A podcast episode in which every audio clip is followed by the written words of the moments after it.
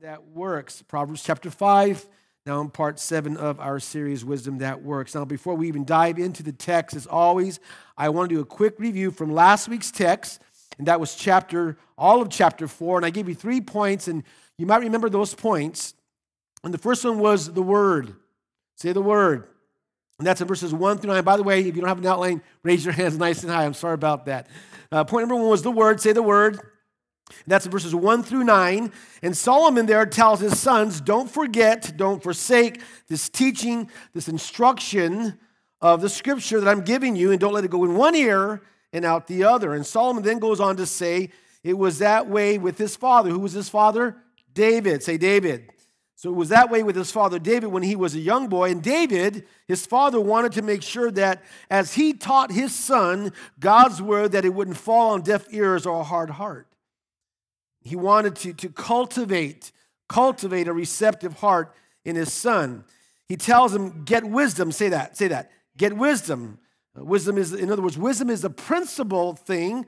Uh, it's the chief gain. And don't forsake it because it will guard you. It will protect you. It will watch over you. It will bring you advancement and, and, and bring you respect. It will set, he says, a garland of grace on your head and present you with a crown of splendor. In other words, what he's saying is wisdom will bless you. Did you get that? Wisdom will bless you. The second point of last week's text was the walk. Say the walk. We saw the word, now the walk, verses 10 through 19. It's there right there. And Solomon tells his son, tells us, receive and follow God's word, and we will have a steady, stable life. Yeah? We will know where we're going. Okay, where we're going, we're not going to stagger hopelessly. We're, we're going to have direction. And why we're we going to have direction? Because we have read and followed, not just read, but followed God's word. What it does, it keeps us from walking on the path of wicked, of the wicked, and it keeps us from limping, it keeps us from stumbling and straying away from God. And I love what Solomon says. He says, The path of the righteous is like the first gleam of dawn, shining ever brighter till the fall to the full, excuse me, full light of day. But the way of the wicked is like deep darkness. They do not know what makes them stumble. Notice the path of the righteous, what he's saying is tied to light and life. It's instructive, it's luminous, it's safe, and it's pleasant. And the path of the wicked is tied to darkness and insecurity. It's a gloomy, dark, dangerous path. The word, the walk, the third point was the way. Say that the way, and that's verses 20 to 27. And we're talking about the way of uprightness, the way of uprightness. And Solomon tells us, remember this? Four things uh, to pay attention to. And first he says the heart. Pay attention to the heart. Say the heart. Why? Because it all starts in the heart. He says, guard your heart, for it is the wellspring of life. Guard it because what goes on in your heart is what goes on in your life. Every everything you do flows from it. It affects everything you do, it affects all of your life. And he says, the mouth. Pay attention to the mouth. Watch what comes out of your mouth. And then he says, the eyes. Let your eyes look straight ahead, fix your gaze directly before you. And then the feet. The feet. Think about your path make sure that you're, you're staying on course. And he says, be, be careful where you go. Don't get sidetracked. You need to watch where you're going. You need to avoid all crooked paths, all crooked ways. This now brings us to today's text, and the title of my message today is Warning Against Adultery. Everyone say that. We could also say warning against sexual immorality. Now, we briefly looked at this. You might remember this in chapter 2, and it's repeated in chapter 6 and 7. And you see, God, if, if God repeats something over and over and over again, it's because we need to hear it. That's why he repeats it, so you and I can hear it. And I want to say this God never wastes his words. God, God never wastes his words. He wants us to listen up. He wants you and I to get it. He wants you and I to take heed to what he says to you and I. Can I get an amen? Three points from today's text. If you're ready, say yes. Number one is this the deception. Write that down, say that. The deception. And this strong warning against adultery or sexual immorality begins with an address and a call for attentiveness. Attentiveness. And Solomon needs his son's attention before he gives the teaching. So, verses 1 and 2, if you're with me, say amen. Here we go. My son, pay attention, say attention, to my wisdom. Listen well to my words of insight. Now, we know that this has been a reoccurring theme throughout this book, right? It's a reoccurring theme. Pay attention, listen well. And Solomon's like, son, I'm about to say something. I'm about to say something. I'm about to give you some wisdom, so pay close attention. Listen up. And you see, it carries a note of urgency. Verse 2 that you may maintain discretion, in other words, discernment, good judgment. In other words, think, speak, and act discreetly that you may maintain discretion, this is what he says, and your lips may preserve knowledge or keep knowledge. In other words, you will have something to say. You will speak of things worthy, I love this, worthy to be known and communicate the knowledge of them to others. You'll be able to give others wisdom and knowledge. Now, I want you to get this. Some people speak just to say something, other people speak because they have something to say. Right? If you're saved, say amen. And the book of Proverbs, this book that we're in now, gives us something to say. It's not chatter or idle talk, it has substance. And so this book has something to say, right? And because this book has something to say, we have something to say. We have wisdom and knowledge to share with others. Can someone say amen? So, this call for attentiveness is followed by motivating reasons for doing so. Notice the adulteress begins with deceptive words of charm. Verses 3 and 4. For the lips, the lips the adulteress, that can also be rendered as an immoral woman or strange woman. The King James, I believe, says strange woman. Uh, and the intention is to drag someone down and we could also apply this to an immoral man. Are you guys with me? So for the lips of the adulteress drip what? Honey. And her speech is smoother than oil, verse 4. But in the end, say in the end, I want you to circle that. We're going to get to that soon. But in the end, she is bitter as gall. Your Bibles might render it as wormwood, which is a plant with a bitter taste, sharp as a double edged sword. So let's walk through this. You guys don't mind this, right? You guys want to walk through this? Let's walk through this. Let's go back to the text. For the lips of the adulteress drip what? Honey. And I want you to notice that there's an initial sweetness about her. And by the way, let me say this there is an initial sweetness about sin. Sin does taste good for a while, though.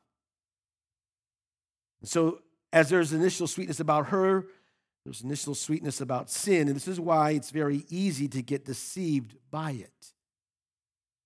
So, this is how she entices the man and drags him down. Her lips drip honey. Follow me here. Sexual immorality, sin entices you. That's what it does.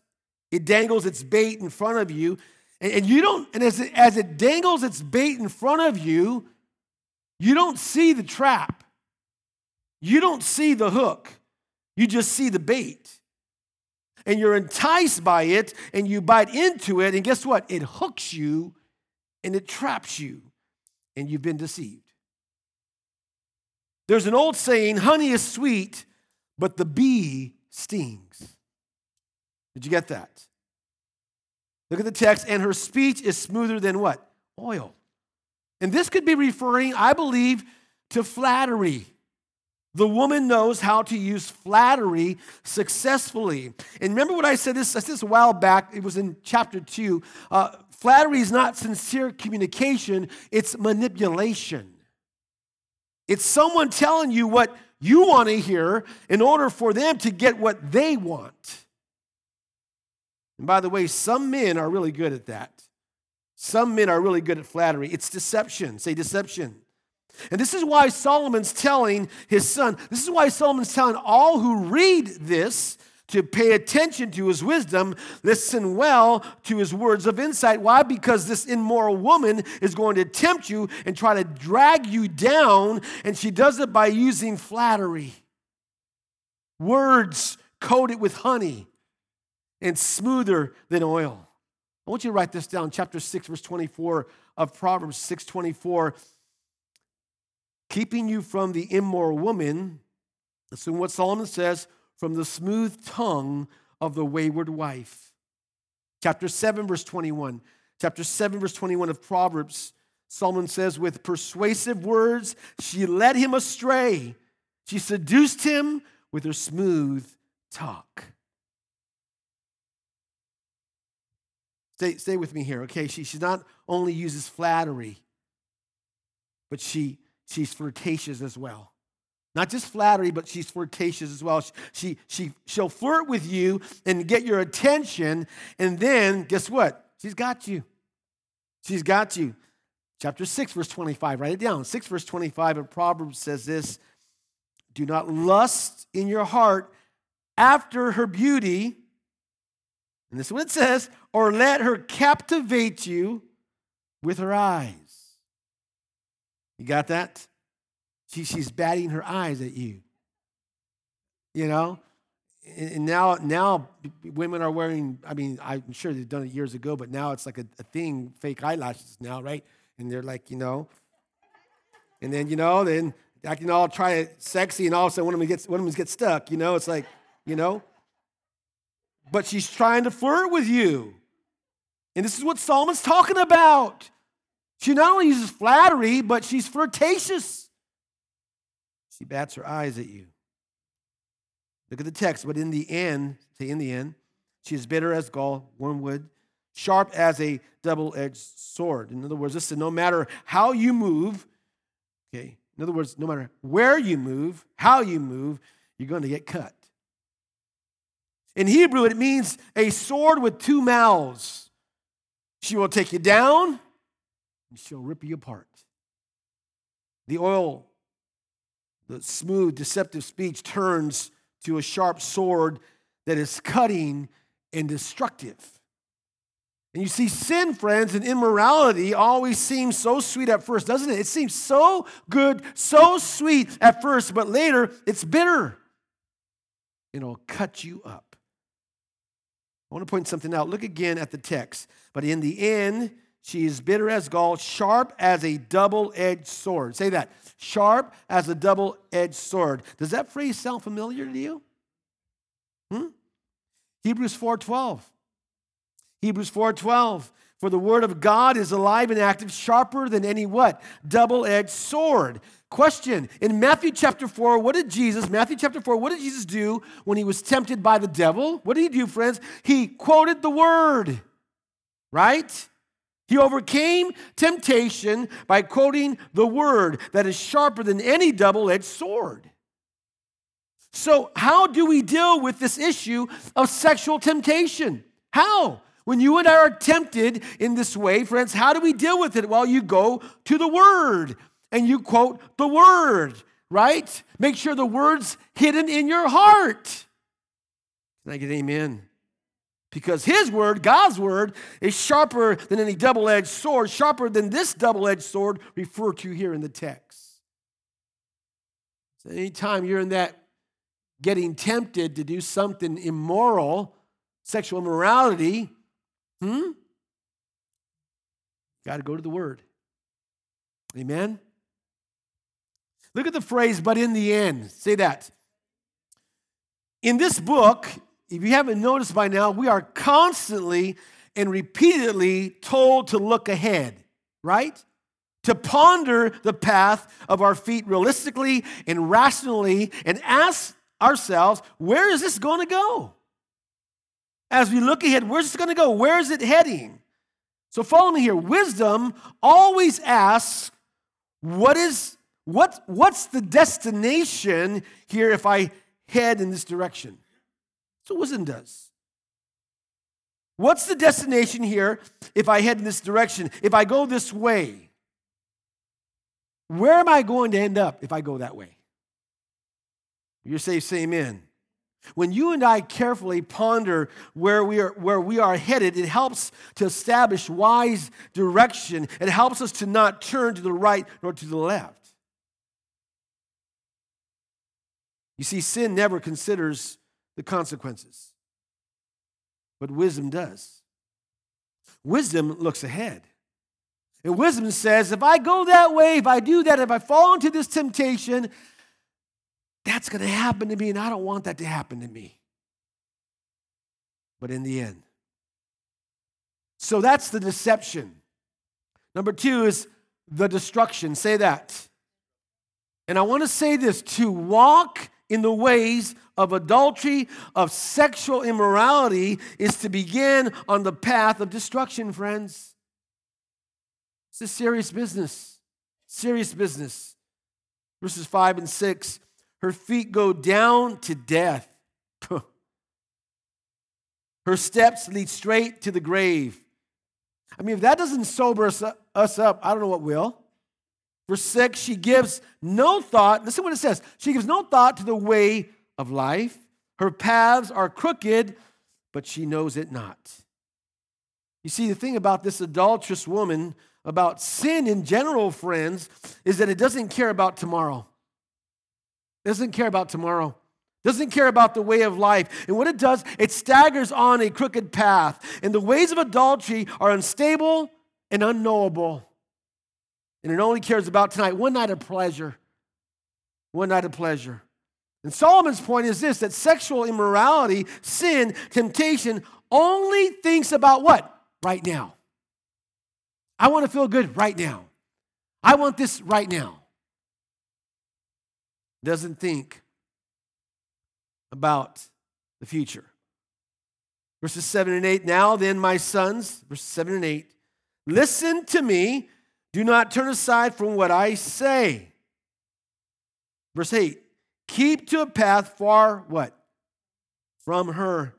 Do not go near the door of her house.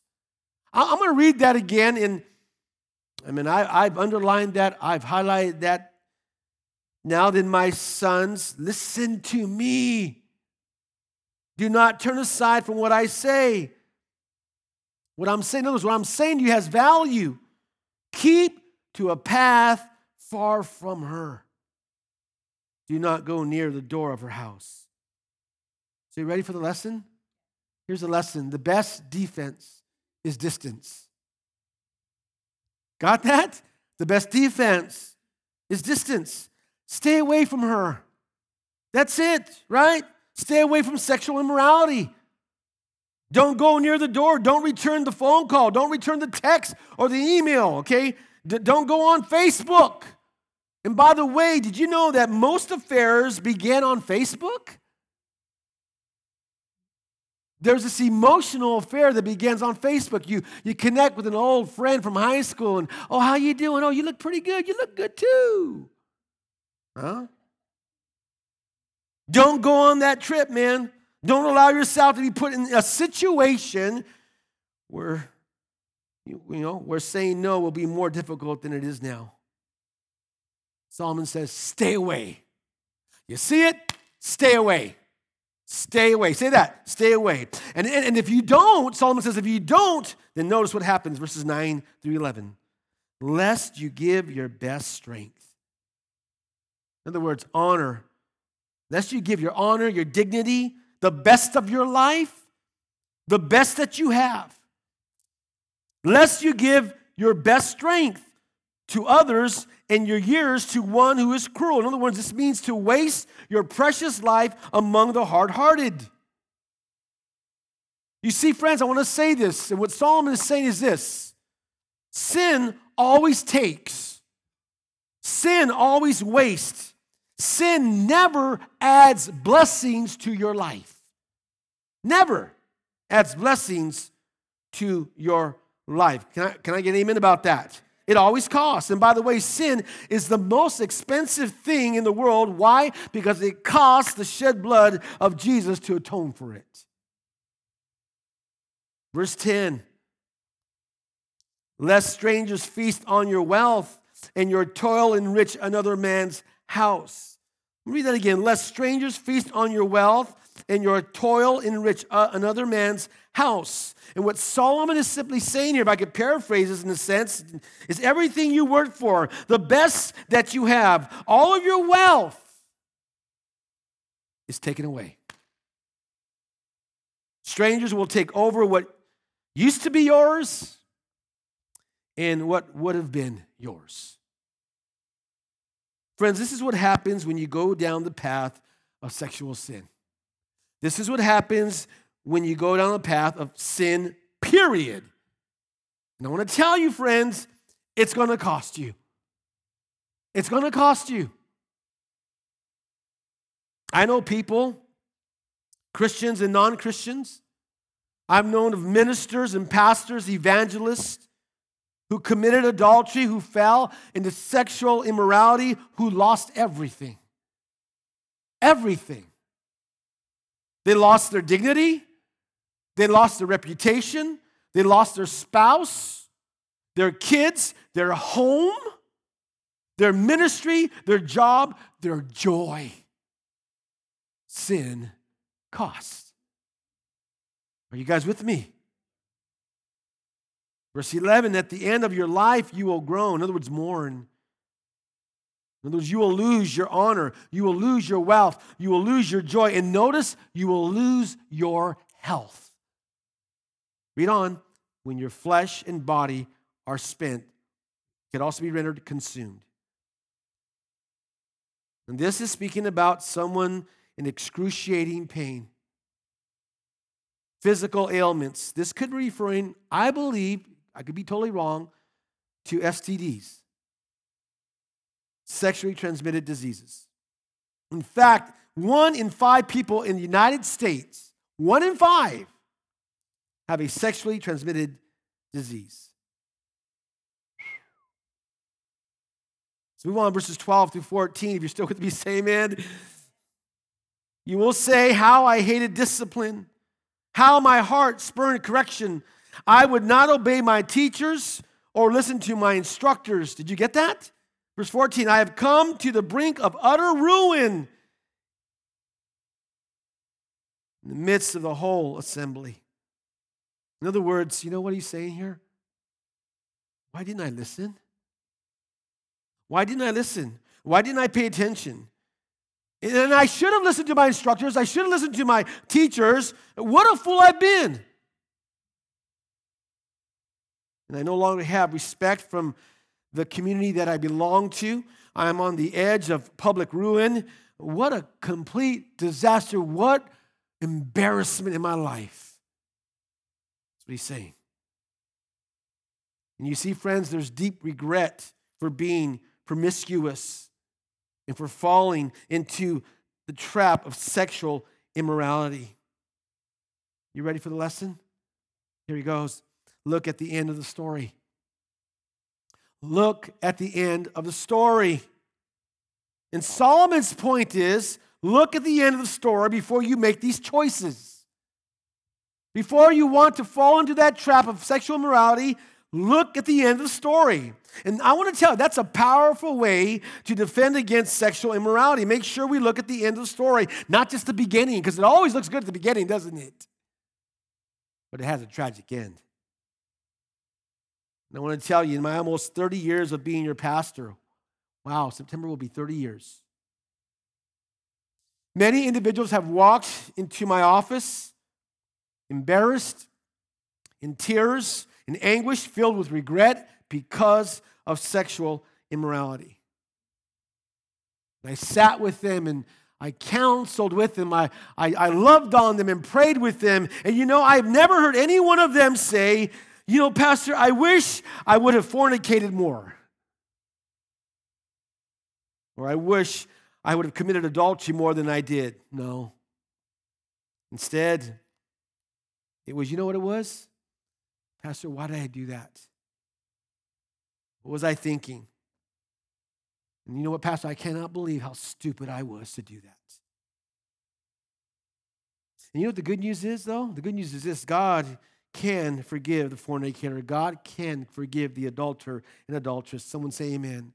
But I want to say this you still have to deal with the consequences. Are you guys with me? In Warren Wiersbe said it well God in His grace will forgive their sins if they repent, speaking of sexual immorality, but God in His government sees to it that they reap what they sow. You guys get that? The deception, the destruction. Number three is the design. Say that. And I love this because here what Solomon does, Solomon's lesson shifts to the wisdom of sexual intimacy. From sexual immorality now to sexual intimacy, sexual satisfaction with one's own wife. And I want to tell you, this is God's design for marital intimacy. Someone say amen. Look at verse 15. Drink water from your own cistern, running water from your own well. You know what this is a picture of? This is a picture of faithfulness in marriage. Got it? And Solomon is simply telling his sons, all of us who are reading this, stick with your wife, husbands. Stick with her. Stay with her. Only her. There's a saying, the grass looks greener on the other side. You've heard that saying? Well, the grass looks greener on the other side. But the truth is, the grass is greenest where it's watered. Right? So don't, listen, husbands, don't go be looking at someone else's grass. Take care and water your own lawn. Can I get amen? Here's a lesson. Here's a lesson.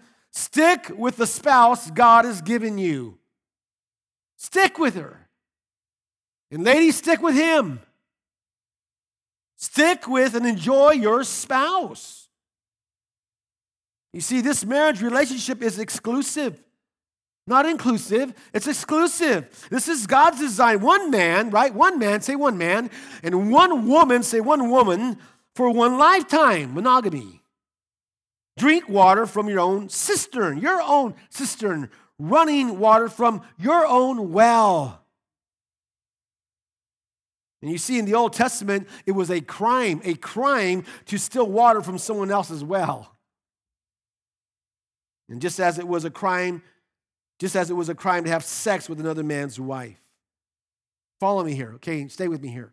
Drinking from your own cistern, the water from your own well, is like drinking from a pure wonderful, flowing, satisfying fountain. While sexual immorality is like drinking from the sewer. You guys with me? Let's move on, verses 16 through 18. Should your springs overflow in the streets, your streams of water in the public squares? I want to stop there your springs. So, what's, what's Solomon saying here? Well, he's saying, drink only from your own cistern, drink only from your own well, lest you have offsprings, illegitimate children running around in the streets. Got it? Verse 17, let them be yours alone, never to be shared with strangers. In other words, don't find yourselves getting involved sexually in such a way that you're having kids outside of your own marriage. In other words, adultery because those kids will be raised by a stranger. Verse 18 May your fountain, say fountain, that's speaking of your children. Say children. May your fountain, speaking of your children, be blessed. And by the way, friends, how do you bless your children? How do you bless your kids? This is how we do it. Husbands, how do I bless my kids? Husbands, you do this by loving their mother. Wives, you do this by loving their father. You do this by loving each other. You want to bless your children? Let them see you loving each other. Amen? Let's read on. And may you rejoice. Say rejoice. And I want to say this Re- circle that word rejoice because in the Hebrew it means be satisfied. Be satisfied. In other words, may you be satisfied. May you rejoice in the wife of your youth. You get that? In other words, when he says the wife of your youth, in other words, she's that girl you married back when you both were young. In the passing years, have no power to change that reality. She's still that girl who gave herself to you on your wedding day. She's still that girl who put herself in your arms. You guys with me? So don't forget that. Psalm is saying, don't forget that. Dwell on that. Rejoice in that. Be satisfied in that. And don't go looking for satisfaction in other women. Are you guys with me? Verse 19. This is, and this is every husband's favorite verse. Okay? a loving doe, a graceful deer, here we go. May her breasts satisfy you always. May you ever be captivated by her love. That word captivated is intoxicated, enraptured, okay, by her love. Now, this whole verse 19 is similar to that of the Song of Solomon. Remember that Song of Solomon? Uh, Song of Songs. And you might remember that series we did. It was in 2015. It was right before we even moved to this building here. It was called A Simple Love Song. And by the way, it was one of our best selling series. And Solomon, what he's saying is that your physical relationship with your wife ought to sweep you away. You ought to be intoxicated enraptured, captivated by her love. Crazy about her. That's what he's saying. And I want to tell you, friends, when it comes to physical intimacy, refuse to let it die. Refuse to let it become some routine. Refuse to let it be a source of, of manipulation or discord in your marriage. Choose to be lovers. Choose to be lovers. You ready for the lesson? Here we go. God approves sexual enjoyment in marriage. Yeah, if you're married, you ought to say amen. Say, oh, come on, really? Say amen. And this is what I love about God's word. This is what I love about the Bible, friends. It doesn't shy away from the concepts of sexuality and pleasure. Rather, what it does, it establishes them in the context of monogamous marriage between one man and one woman. That joy and happiness is encouraged here in this, this text and also in other passages. I love what Warren Wiersbe said. He said, God created sex not only for reproduction, but also for enjoyment. And He didn't put the marriage wall around sex to rob us of pleasure, but to increase pleasure and to protect it. Love that. I love that. Now, I want to say this there ought to be an abundance of intimacy in marriage. Abundance. But I want to say this I'm not just talking about physical intimacy. That's good and all, but I'm just talking about that, but also emotional intimacy. You guys with me?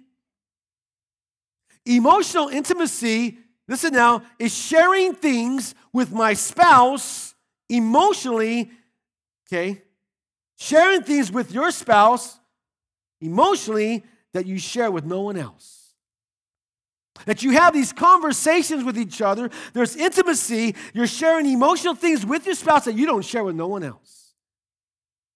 So there ought to be emotional intimacy, but there also ought to be spiritual intimacy. That's why you, you want to make sure you're married to a believer. Can I say, can someone say amen? Spiritual intimacy is praying with your spouse in a way that you pray with no one else. I love it when Lou and I pray together. We just we just sit, we join hands, and we try to do it just about every night before we go to bed. And and and I, hold her hand and we sit and we just pray. We cry. Sometimes we're just silent. But that spiritual intimacy, praying with your spouse in a way that you pray with no one else. Married couples, we need to maintain and retain that intimacy. So let me ask you are you guys spending time in emotional intimacy where you just sit together and you just talk to each other, share your most deepest thoughts to each other. And let me ask you this are you praying together? Praying together. And by the way, husbands, you ought to initiate that. You ought to grab her hand and say, We're going to sit down, we're going to pray. Amen. Look at the remaining verses, because in the re- remaining verses, Solomon, what he does, he returns to the warning which he began with. Verse 20 Why be captivated, my son, by an adulteress? Why embrace the bosom of another man's wife? In other words, don't do that. No need to look elsewhere. Why? Because sexual pleasure is most complete in a marriage covenant. You don't need to look anywhere else. You can find satisfaction in your marriage relationship, in your marriage covenant. Someone say amen. Now, I want to say this there's no escaping God's accountability, friends. If you're saved, say amen. There's no escaping God's accountability. We cannot fly under the radar of God's accountability. We can't. Look at verse 21 to prove my point. For a man's ways, say ways, so, contextually, in, in context, contextually, this is talking about this whole sexual immoral thing, right? Okay. For a man's way, speaking of this sexual immoral thing, are in full what? View of who? Come on, say it of who? The Lord. And he what? Examines all his paths. Woo! Listen, if you're tempted to engage in sexual immorality, Realize, oh, that your ways are in full, view of God. Full view of God. Ready for the lesson? God is looking. God is looking. God is looking. Write this down, Hebrews 4:13. Hebrews 4:13. Nothing in all creation you guys know this, right? Is hidden from God's sight. Everything, say everything, is uncovered and laid bare before the eyes of him to whom we must give account. Chapter 15 of Proverbs, verse 3, write that down. Chapter 15, verse 3 of Proverbs, Solomon writes, The eyes of the Lord are everywhere, keeping watch on the wicked and the good. Did you get that? So the next time you're tempted to do something you ought not to be doing with someone you ought not to be with, it's a good thing to remember nothing in all creation is hidden from God's sight. Hmm? This also includes, listen, being on websites you shouldn't be on, looking at pornographic things you shouldn't be looking at. Are you guys with me? I want to read verse 21 again. And I want to read from the King James, New King James, excuse me. For the ways of man are before the eyes of the Lord, and this is the word that the New King James uh, version uses, and he ponders. Say ponders all his paths. Think about it. God ponders. God ponders. God's like, really? Really? Is that, is that what you're choosing to do? Really? And he's pondering that that's how you're choosing to live? Hmm. He's looking at us. He's pondering. Verse 22 The evil deeds of a wicked man ensnare him, the cords of his sin hold him fast. I mean, gosh, do we really have to elaborate on this? No, the evil deeds of a wicked man or woman ensnare him or her. The cords of his or her sin hold him or her what? Fast. Here's a lesson. It's impossible, listen now, it's impossible to sin, impossible to sin and not be bound. Impossible to sin and not be bound. Impossible to sin and not be bound. Friends, we will never get away with sin. You guys with me? We will never get away with sin. Nobody can, nobody does, nobody will. And the more that you and I engage in sin, the stronger the core becomes. You know what sin does? Sin conceals, sin consumes, and then sin controls. Are you guys with me? It's a cord that binds you. Sin is a snare. It controls us, it enslaves us. And by the way, sin promises freedom, but only brings slavery. Well, here's the good news. You know what the good news is? There's no cord of sin that Jesus' blood cannot penetrate through and cut it off. Someone say amen. There is no cord of sin that Jesus' blood cannot penetrate through and cut off. It's a good place to say amen. And I want to tell you, friends, there's no habit of sinfulness that cannot, say cannot, come on, be broken by the power and the blood of Jesus Christ. He can break the cords of sin. He can break the cords of shame. He can break the cords of guilt. Someone say amen. So if you're here today and you're a believer and because it's it's possible that believers are living together. They shouldn't. Perhaps you're not married and you're fornicating. Well, guess what? Repent. Make it right. God will not bless your relationship if you're living in sin. He will not. So, knowing that He can break the cords of sin, shame, and guilt, repent and turn from that and make it right. What do you got to do to make it right? Make it right. You guys with me? Verse 23, and we're almost wrapping this up. He will die for lack of discipline, led astray by his own great folly. So, according to this verse, the undisciplined person, okay, the one who didn't discipline his or her passion, the one who turns away from good teaching is subject to death as a natural result.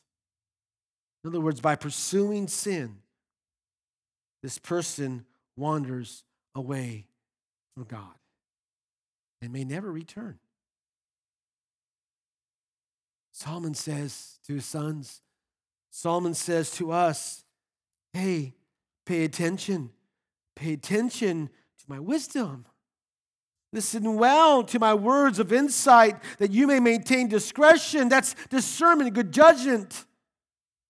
And your lips may preserve knowledge. Pay attention to what I say, he says, so that you will know how to respond to sexual temptation.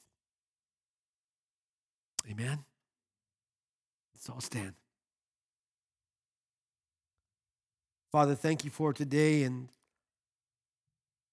one thing about your word is that it, it cuts to the heart. I know it causes us to be uneasy at times, and but Lord, you love us too much to let us stay the way that we are. And so, Lord, I pray, Lord, today, Lord, that you would just Remind us of the importance of purity and holiness. There's so much temptation out there. And Lord, I, I, I know that we're not perfect and we stumble and fall at times, Lord, but might we always be filled with your word. that we would respond to those temptations with your truth. That your word would be hidden in our heart that we might not sin against you. Thank you, Lord, for being so real to us. You cared enough to warn us and tell us and share with us the importance of staying away from sexual immorality. But also, we thank you for telling us the truth of wonderful marriage intimacy. We love you. We praise you.